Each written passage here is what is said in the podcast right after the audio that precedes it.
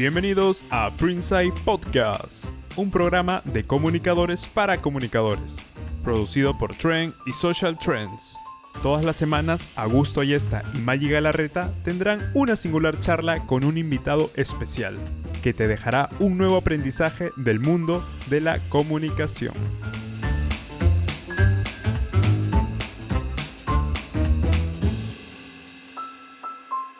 Buenos días, buenas tardes, buenas noches, sea donde quiera que nos estés viendo, sintonizando, como dice Augusto, escuchando. Bienvenido a un episodio más de Printside Podcast. Hoy tenemos un invitado internacional. Ahora mismo les vamos a decir de quién se trata, pero antes vamos a ver cómo está Augusto. Augusto, ¿dónde estás? Muy bien, May. ¿Cómo estás? Buenas tardes, buenos días, buenas noches para algunos. Muy bien acá, haciendo home office todavía de un lugar a otro y, sacando la ventaja aún a esta virtualidad, pues que nos separa a veces, pero también nos permite unirnos eh, a pesar de la distancia. Y justamente hoy es una ocasión de esas, eh, porque tenemos un invitado eh, que viene desde la Argentina. Estamos, vamos a hablar hoy día con Tomás Balmaceda. Él es eh, doctor en filosofía de la Universidad de Buenos Aires, ¿no? Ha sido también, ha trabajado como periodista, como comunicador en diversos medios, como La Nación de Argentina, que lo conocemos todos, creo, eh, como Viva, Infotechnology y varios eh, medios más. Además, es escritor, ¿no? Y tiene un tema muy interesante, escribió un libro que se llama Cuentos de la Selva en emoji, ¿no? Vamos a conversar de eso, eh, que es una adaptación de un libro eh, clásico de la literatura rioplatense, ¿no? Que se escribió en 1918. Además, eh, personalmente, tiene un newsletter que a mí me gusta muchísimo y que estoy suscrito hace mucho tiempo, que se llama eh, Sabiduría Pop, que me llega a mi correo, ¿no? Eh, con cierta frecuencia y vamos a hablar de este también eh, boletín y también de otras cosas más, porque crea, Tomás crea muchísimo contenido, escribe también en, en diversos, diversos medios importantes. En fin, yo creo que es eh, una fuente importantísima y, e interesantísima de eh, conocimiento, de experiencia, de cultura, y justamente vamos a conversar sobre todo eso en este episodio de Printside Podcast. Bienvenido, Tomás, ¿cómo estás? ¿Cómo están, chicos? Muy contento de hablar con ustedes hoy. Bienvenido, muchas gracias por estar aquí. Estamos nosotros muy contentos de abordar eh, temas tan interesantes y de desmitificar el emoji, ¿no? Vamos a ver qué pasa con esto. Está muy en tendencia, muy eh, de moda, pero ¿cómo se te ocurrió? Entiendo que tu libro es un híbrido, que no es 100% emojis, pero ¿cómo así se te ocurrió? ¿De dónde nació esa idea loca de hacer un libro de emojis? Eh, mira, acá en Argentina mi mamá eh, me, dice una palabra, que capaz una mala palabra, pero e, ella siempre me dijo cuando yo era chico que era culo inquieto, que era alguien que me movía todo el tiempo, que iba de acá para allá, ya desde chiquito. Esa tengo 41 años, esa característica de culo inquieto la mantengo y siempre estoy, nada, investigando, probando, con, muchas ideas, soy muy inquieto, de verdad. y lo que me pasó fue que Cuentos de la Selva, como, recién contaba Augusto, es, es un libro emblemático para, el Río de la Plata. Em, de, alguna manera, digamos, nace eh, en, Uruguay, pero digamos, cuando yo era chico se leía, era un típico libro que en Argentina y en Uruguay se, lee en las escuelas. Y de alguna manera, em, Quiroga, su autor, siempre fue un innovador, siempre fue alguien que eh, quiso explorar el lenguaje y que quiso contar otro tipo de historias. Y mm, leyendo otras cosas, mm, artículos, qué sé yo, me encontré con, una entrevista que le hicieron a él y ahí Quiroga decía que había escrito cuentos de la selva para sus hijos, porque él estaba alejado de sus hijos, no los podía ver eh, y, le, escribió esos libros pensando en ellos. Y ahí se me ocurrió a mí preguntarme cómo sería escribir hoy un libro para, para, para un hijo, para una hija, en donde quizás a diferencia de otros momentos históricos, los más chicos leen bastante, pero no siempre leen libros o no siempre leen el lenguaje tradicional, ¿no? Eh, están acostumbrados a otro tipo de narrativas, otras formas de contar. Y, para mí los, emojis eh, son como justamente una, una herramienta muy valiosa del lenguaje, porque nos permiten condensar cosas muy complejas y muy distintas en un solo símbolo, ¿no? Eh, que es algo que de alguna manera también hacen las palabras, pero las palabras, a pesar de que sobre todo en el español, ¿no? Tenemos un montón de palabras con varios sentidos y estoy seguro que entre Perú y Argentina usamos eh, las mismas palabras para cosas muy distintas. Eh, incluso así, las palabras todavía están bastante determinadas. Yo creo que los emojis nos empezaron a permitir en estos tiempos que estamos todos apurados, todos el ya, digamos, de alguna manera eh, manda lo, espontáneo, lo dinámico, lo, que es apurado. Creo que por eso se volvieron en algo tan, tan popular, porque literalmente lo usan, no sé, desde mi mamá y mi abuela en su WhatsApp hasta quizás, no sé, el presidente de una nación puede comunicarse con emojis en algún tweet, en algún mensaje. Entonces, para mí, ese poder era interesante y se me ocurrió entonces, como contás vos, hacer ese híbrido, adaptar Cuentos de la Selva, que es de dominio público porque ya pasaron más de 100 años de su escritura, eh, y, y, reemplazar alguna de sus palabras en emojis para justamente contarlo de otra manera. Me imaginaba a padres, a madres, a, cuidadores con, distintos niños, ahí como leyéndolos y acompañando a los niños que quizás no saben leer o están aprendiendo a leer, acompañarlo con, los emojis para que ellos completen el cuento me encanta, porque además el emoji es una, es una forma de comunicación bien dinámica, ¿no? Porque además requiere, tiene toda una carga emotiva y requiere mucha interpretación, porque para mí un corazón roto puede significar algo que no necesariamente para ti, ¿cierto? Exactamente, totalmente, y ahí se dan confusiones. A mí me pasó que... Em, eh, eh, hablando con alguien de la editorial para, por otro libro, eh, estábamos arreglando el contrato y el monto del dinero del contrato, que era algo importante para cualquier autor, y, cuando finalmente en ese ida y vuelta de correos nos pusimos de acuerdo en el monto eh, de, mis honorarios, de mi, trabajo, eh, para responderle a la contadora, que era con quien yo me, relacionaba, le mandé em, tres veces el emoji de un bracito haciendo fuerza, que para mí es como bien, como bravo, lo logramos, después de que tantas veces lo, lo, peleamos, el número a mí me gustaba. Y me llama mi editora, que no era la persona con la que yo hablaba, sino, digamos, la persona con la que yo hablo del libro y no de la plata, del dinero, eh, y me dijo, Tomás, pero ¿qué pasó?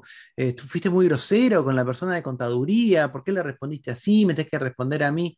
Y le digo, no le respondí grosero, le estaba muy contento porque llegamos a un dinero que a mí me gustaba dice, ah, no, ella dice que le insultaste. Entonces después hablando con esa persona, ella había entendido que ese bracito haciendo fuerza era como un signo medio italiano, que es cuando vos decís, de acá, tomá, no me importa, que tiene, una, tiene la misma forma del brazo, pero con otro sentido. Fíjense cómo con eso, por ejemplo, eh, a veces pasa. Y después, bueno, por supuesto, si uno habla de emojis, tiene que hablar del emoji de la berenjena, no sé si en Perú se llama berenjena también, es un emoji sexual. Y que por supuesto mi mamá, tu mamá, gente que está escuchando eso, jamás se le ocurrió que es un emoji sexual porque es una berenjena. Eh, y, y, que en muchos casos, por ejemplo, si uno quiere usar ese emoji en Instagram, no se puede. Cuando dejas mensajes con más de ese emoji, automáticamente el algoritmo algoritmo te baja ese mensaje, ¿no? Porque lo considera que es potencialmente ofensivo. y la verdad que, eh, bueno, el durazno también, pero el, la berenjena está prohibido, es real, o sea, y pobre durazno, que no tiene nada que ver con nada sexual, y berenjenas están como metidos en ese lío. ¿Qué culpa tienen ellos, no? Tal cual. Es un tema de interpretación en todo caso. Eh, bueno, como todo en el lenguaje, y creo que los emojis lo dejan muy a la vista, muy al aire libre, por decirlo de alguna manera. Siempre las palabras pueden confundir, y mucho más en el, en el, texto, ¿no? Cuando uno tiene todo lo que tenemos en el lenguaje humano que tiene que ver con el tono de, el lenguaje comunicacional, digamos, de, la, de hablado, ¿no? La voz, incluso en el cara a cara, uno puede poner cara, gestos esas, esas confusiones rara vez suceden cuando estás en presencia de la otra persona. Ya cuando estás hablando por teléfono, solo escuchas el audio, puede suceder, pero con el texto pasa mucho más, ¿no? Que uno quizás eh, muchas veces son esos chistes que uno hace y, bueno, nadie se ríe, obviamente era un mal chiste o estaba mal contado, o uno quiere ser irónico y las personas no lo comprenden o usan mal una palabra. Eh, y creo que, eso es algo que pasa en muchas ocasiones, pero que no siempre somos conscientes, pero que los emojis, al, al necesitar justamente esa interpretación de que no hay una única manera de decirlos, eso nada, se va sumando, porque además como, como charlábamos al comienzo, vivimos en tiempos tan apurados que en ocasiones no hacemos, digamos, no, no hay una pausa para leer o para detenerse. Estamos, nada, con, el ritmo frenético del día a día. es verdad. Hoy día Tomás es una forma de comunicación bastante interesante, ¿no? Muy dinámica. Y hoy, lo, como bien decías, lo usa desde tu mamá, mi mamá, tu jefe, ¿no? Y, y, además el emoji te permite esa cercanía, ¿no? Porque, por ejemplo, te digo, quiero hablar contigo, ¿no? Te escribo eso por WhatsApp y tú dices, uy, ¿qué me quiero decir ahora? ¿Qué? Pero si te digo, quiero hablar contigo y te pongo una carita, ya te relajas, ¿no? Dices, ya, ahora más tarde, ¿verdad? Sí, sí, sí, totalmente. Eh, o sea, eh, para mí, digamos, justamente crean esta, esta em, le agregan un sentido siempre que vos compartas el código. Si no compartís el código, es ahí donde pueden haber como pequeñas, em, digamos, eh, cortocircuitos, ¿no? Pequeños inconvenientes. Porque de vuelta, si yo mando por equivocación a mi jefe un emoji de una berenjena, puede volverse todo muy raro.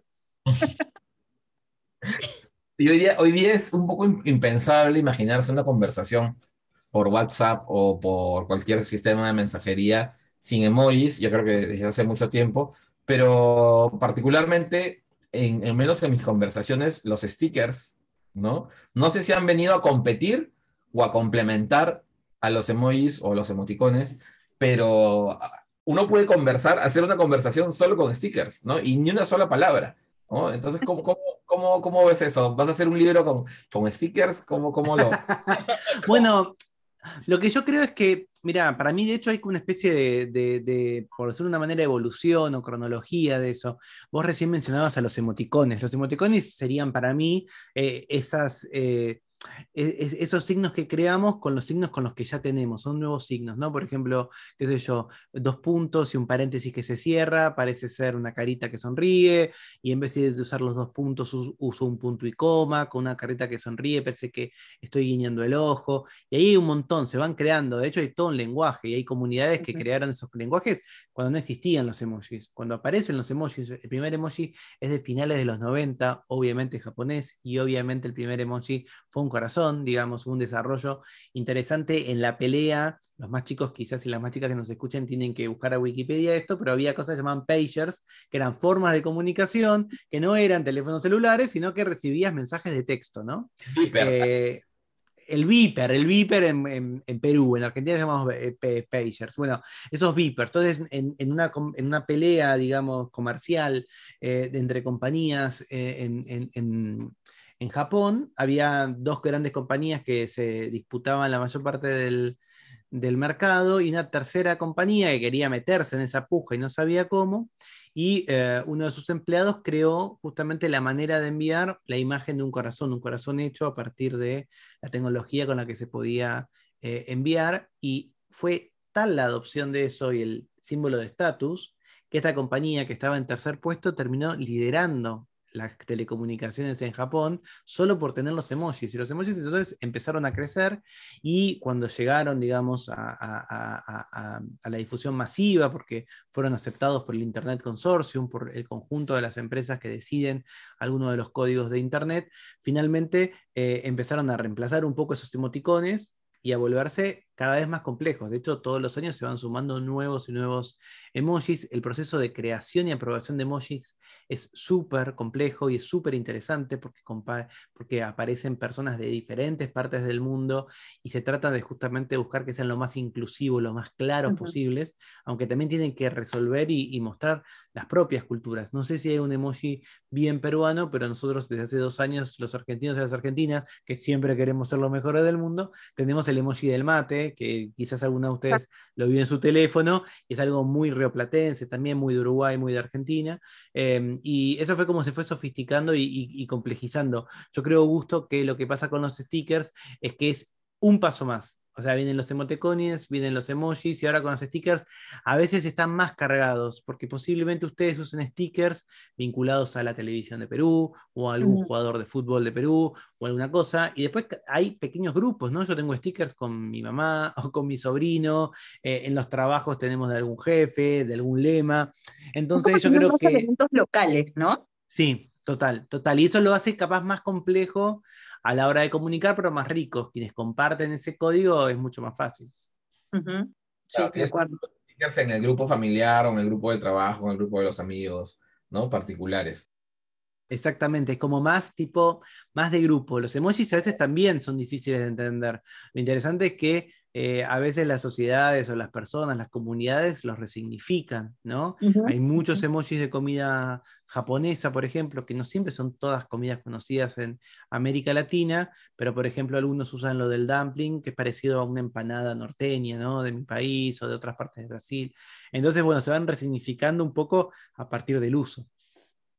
Y, y, esta inquietud por hacer, por innovar, por comunicar, fue lo que te llevó a ti a publicar a innovar con este, aunque ya existía, ¿no? Me parece que existía ya un, una publicación 100% de emoji, ¿cierto? Claro, está Moby Dick en emoji, eh, que es un libro clásico y súper, súper grande y extenso. Lo que pasa es que al hacerlo todo en emoji queda como una especie de jeroglífico. Hasta donde yo sé, el mío fue el primero que unió texto y emojis. O hubo siempre, digamos, eh, libros con ideogramas para niños y eso, pero hasta ese momento no había con emojis. ¿Y qué, cuál, fue la aceptación? ¿Cómo, ¿Cómo lo recibió el público? Porque lo he buscado y, no está disponible, ¿ah? Eh, ¿No está disponible para el libro? lo busqué y no, pero ahora, se los voy a, ahora se los voy a acercar cuando termine esto y ustedes harán que se acerque, es un ebook. Eh, no, y las reacciones fueron de todas. Recibí bastantes insultos, bueno, no, increíblemente porque es internet.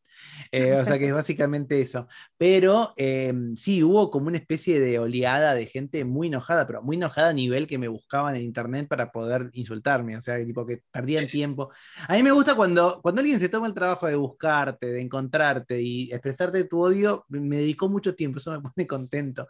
Pero me he llegado a pelear con profesores de aquí, con guionistas, con escritores, porque hay una idea de que, bueno, de que, de que el lenguaje es sagrado, que ciertas horas son sagradas, que no se pueden cambiar. Eh, y yo, como les conté, para mí no, no, no era simplemente un juego, era un experimento, era una exploración, pero era también conocer los límites del lenguaje, ¿no? Y como yo les decía, yo creo que el lenguaje justamente es algo vivo y que crea realidad. Eh, así que bueno, tuve nada, mis amigos y la gente que me conoce y muchas otras personas les pareció un lindo proyecto y lo celebraron, pero tuve muchas, eh, nada, gente que decía que, que, si Quiroga se levantara de la tumba, vendría a mi cama y me iba a hacer algo, cosas así, cosas increíbles. Pero bueno, eh, como todo, yo no pensé que era tan provocador, pero bueno, hubo gente a la cual la idea le, provocó es un poco de indignación. A muchas personas como ustedes, otros que conocen el proyecto, les parece algo nada interesante para discutir, algo que, despierta por lo menos ideas. Claro, es, es bueno, al final del día conseguiste eh, el, el, que, el tomar acción, ¿no? El que la gente reaccione y que a algunas personas le gustará y a otras no tanto, ¿no? No estoy muy Y además, cuando, cuando me insultaban, yo también a veces les decía, te morís por ser un emoji, ¿no? Porque usaban tantas palabras para decirme cosas feas que digo, te morís por ser un emoji, y, y, ellos no podían usarlo. bueno, pero está bien. Ah, hubo ahí una reacción y eso es importante, ¿no? Eso ya es una respuesta. Eh, habrá gente que le gusta, habrá gente, los más puristas no estarán de acuerdo, pero al final, al final del día esto es un experimento y había que ver cómo se reacciona. Y es innegable que es una forma de comunicación, ¿no? El que quiere tapar el sol con un dedo ya. Muy bien. El, problema que ahora te van a ir a buscar a vos. ¿no? a encontrar más y para decirte. el, libro, este, eh, del libro La Selva en, emojis, no es lo único que haces. O sea, eres un creador prolífico de, contenidos, ¿no? Y como te digo, estaba revisando mi, correo, revisando eh, cuándo fue el primer boletín que recibí de Sabiduría Pop y fue el 13 de febrero del 2020 donde hablabas de Shakira, de totalmente diferente, ¿no? De, cómo llegó y terminas hablando, y terminas hablando del amor, por ahí, de, del tipo de amor del que le canta Shakira, de, de Constantino, el emperador, un poco de, historia, o sea, es alucinante para quienes eh, no conocen este boletín, se llama Sabiduría Pop, es un newsletter. Creo que no tiene redes, no, no tiene otros, es simplemente por correo. No, no, hay que suscribirse. Te digo la verdad, este año iba a volver medio en video y eh, como siempre en mi país hay una crisis, eh, entonces En ah, también, bueno, eso también. lo- sí, bueno, es el toque latinoamericano que ahora los estadounidenses tienen inflación y están desesperados. Nosotros en Argentina los miramos como diciendo, recién ahora tienen. Pero bueno, somos muy resilientes, somos una, nada, una, una región del mundo que se la banca mucho. Eh, sí, entonces finalmente, nada, lo descontinué porque iba a empezar en video y era un proyecto que no quería que se pisara, pero va a volver ahora en un mes, ya como newsletter. Y sí, un poco la idea es justamente para mí, y eso creo que es mi mirada filosófica sobre el mundo, creo que, que todo, todo fenómeno popular o, o- o que, o- que reviste cierta popularidad es interesante para analizar. Yo en general trato de acercarme a lo popular con intriga, ¿no? Porque justamente vengo de otro mundo y, y- y trato de entenderlo. Y así como me interesan, por ejemplo, los emojis, como un tipo de lenguaje que se usa muchísimo, y mientras otras personas veo que directamente lo descartan como, como una versión secundaria del lenguaje, yo quiero decir, bueno, pero ¿qué tiene esto que es tan atractivo, que tanta gente quiere acercarse? Me pasa lo mismo con, con, con- con las canciones pop, con, con estas canciones que escuchas en la radio y que se te van pegando y que te acompañan y que digo, bueno, a ver de dónde está, por qué la gente lo sigue tanto, qué hay detrás. Me interesan también, por ejemplo, eh, los influencers o incluso la televisión como fenómeno para explicar eh, trato de, de- de no escaparle a lo que a mucha gente le gusta, a pesar de que no siempre es lo que a mí me gusta. Porque, porque eh, a ver, leer uno de estos boletines eh, es, es increíble porque es un viaje. O sea, ¿cómo puedes comenzar a, a leer a- sobre Shakir, ciego, ciega, sorda, sordomuda, y luego acabas en, en el emperador Constantino? ¿No? O sea, haces un viaje, o sea, in- increíble y, y- y Es un viaje. claro, es un viaje, es un, es un, como dicen acá, es un tripsazo, ¿no? Y, y conectas y, y- y a la larga del final ves que, oye, sí, tienen que ver, ¿no? Entonces, es... eh, que- Pero lo que son cosas que uno, yo creo que, que, que- que- que suceden en general porque a mí me encanta, lo que me encanta de la música, en mi experiencia personal, yo también me suelo como fascinar por las cosas que no me salen. A mí, para mí, escribir una canción me parece que es algo de otro mundo. O sea, no, no, no, no me parece que sea algo, eh, nada, qué sé yo, normal. Y, y sin embargo, eh, cuando, cuando, cuando veo algo así como una canción que jamás podría escribirla, me fascina, entonces también quiero entenderla. Y la música tiene para mí el poder de cambiarte el ánimo, como nadie. Bueno, por supuesto, te, te cambia el ánimo una mala noticia, una buena noticia, ¿no? Pero incluso cuando estás de peor humor o, o así, escuchas una canción que, tiene, que te levanta y automáticamente te, nada, cambia tu, cambia tu, tu, tu visión de las cosas. Y lo mismo si, si, si estás triste, también te tira para, te estás bien, te puede tirar para abajo. No sé. Ujú. Yo de chico vivía, tipo, escuchando canciones y haciéndome como videoclips en la cabeza. De chico y de grande también. Bueno, pero ese, ese es el- poder de la música, ¿no? Y de Total. conectar, porque de pronto escuchaste una canción todo el tiempo durante años y justo en un momento de vulnerabilidad personal la vuelves a escuchar y dices, acá está la respuesta. Me está hablando a mí, Shakira me está hablando a mí. Qué fuerte. Oye, te puede pasar también con Shakira, con, con algo de reggaetón, con Robo Alejandro, con qué sé yo, con Daddy. Exactamente. Exacto. Arjona. Maluma me conoce, vos tenés que decir, Maluma me conoce, porque conoce mi historia, está escribiendo ¿Verdad? sobre mí. Con Arjona, dice. No, no, no hay forma. No hay forma. Y otra, y otra cosa, eh, To- Tomás, que, que vienes haciendo, y de hecho que me parece súper interesante porque hace poco, bueno, hace poco comencé a leer y eh, yo tengo un defecto que, que leo, creo que puedo tener 10 libros a la mano y leyendo en simultáneo. Entonces, creo que para leer un libro me demoro un año porque voy agregando más y voy leyendo así, uh, y al final... Como, como ventanitas de Chrome, ¿no? Como en las pestañas del navegador. No, y además las va escribiendo, va tomando nota de, todo de todos a la vez. Escribo, escribo en los libros, soy un desastre para leer, pero bueno, así consumo yo el contenido. Y hace uno de los últimos que, leí, que comencé a leer fue este de Los Simpsons y la filosofía, ¿no? Que es este, bastante entretenido y que justamente eh, eh, pues, pues relaciona, analiza cada personaje, ¿no? De acuerdo pues a, a arquetipos o a, o a pensamientos de grandes eh, filósofos. Y tú, eh, tu último libro, corrígeme si me equivoco, es eh, Filosofía on Demand, que también Exactamente. estás Qué enfocando título. un acercamiento a la filosofía, ¿no? A partir de series de televisión, a partir de contenido muy similar, ¿no? La- o sea, a- algo como la Sí, sí, sí, la- el espíritu es el mismo. Para mí es importante, digamos, lo que hice en Filosofía on Demand es agarrar 24 series que ni son las mejores ni son las últimas, son las que me parecía que estaban dando vuelta en pandemia. Acá en la, en la República Argentina hubo mucho tiempo de aislamiento, entonces también nos volcamos mucho a mirar series y a comentarlas en redes sociales. Y, a partir de eso me di cuenta que, que había muchas, muchos debates y muchas cuestiones filosóficas dando vueltas. Entonces, lo que yo quise es tratar de em, justamente eh, mostrar que en esas series había eh, también preguntas, cuestiones, discusiones que estaban buenísimas y que si uno, si, si, hubiese sido un libro sobre discusiones filosóficas contemporáneas, no sé si alguien se hubiera acercado, se hubiera acercado poca gente. Si en cambio, pues igual que voy a hablar de Game of Thrones, voy a hablar de Los Simpsons, voy a hablar de, de Nani, voy a hablar de, de, otras cuestiones, bueno, eso cambiaría, ¿no? y sería distinto. Qué interesante. ¿Ese libro sí está disponible en Amazon? Está en Amazon disponible, exactamente. Sí, sí. Se llama Filosofía on Demand. ¿Hay, versión digital? Hay versión digital, hay todo. lo, vamos a, comprar. no, bueno, capaz, capaz incluso hay versión pirata. Ahí no me hago cargo yo. de todo, de, todo lo que hemos hecho, siempre hay algo pirata dando vueltas.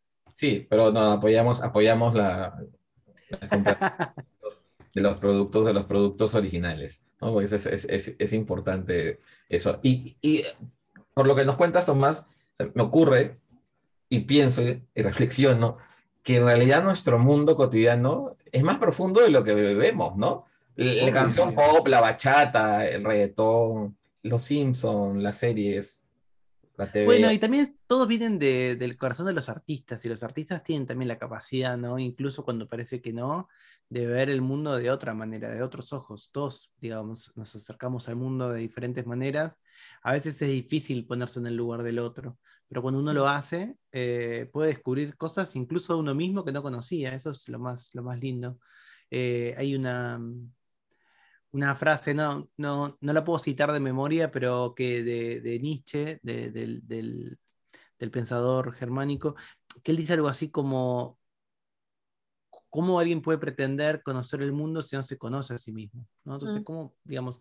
Y la verdad es que conocerse a uno mismo es re difícil es recontra difícil. Es, Uno diría que nadie nos conoce como nosotros mismos o que nos conocemos desde que nacimos, básicamente, pero incluso así, todos los días algo te sorprende. Eh, uno pensaba que quizás era muy un cobarde para ciertas cosas y de golpe te, te encontrás tomando energía para, para, hacer algo que no esperabas, o uno piensa que, qué sé yo, no sé, que jamás te ibas a, ibas a hacer, no sé, determinada cosa, toda la vida dijiste que nunca lo ibas a hacer y lo terminas haciendo. Esas son cosas re interesantes.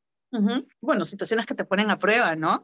Y, reaccionas de tal o cual manera. Yo creo que también tiene que ver con tomar una pausa para analizar lo que hay alrededor, algo que tú decías al principio, ¿no? Vivimos muy rápido, damos por sentados muchas cosas, o sea, te sientes a ver los Simpsons y son los Simpsons, o sea, no tiene, no tiene mucho valor el, el análisis que le das y me parece súper interesante lo que propones, porque además mientras hablas y, hablas del análisis filosófico, siempre asociamos el tema de lo filosófico con algo serio, un señor así súper serio que va a hablar de cosas que dices, ¿a qué hora acaba esto, por favor? Como cuando estabas en la universidad y tenías esa clase interminable que no entendías nada y el ser o no ser y sigues buscando quién ser.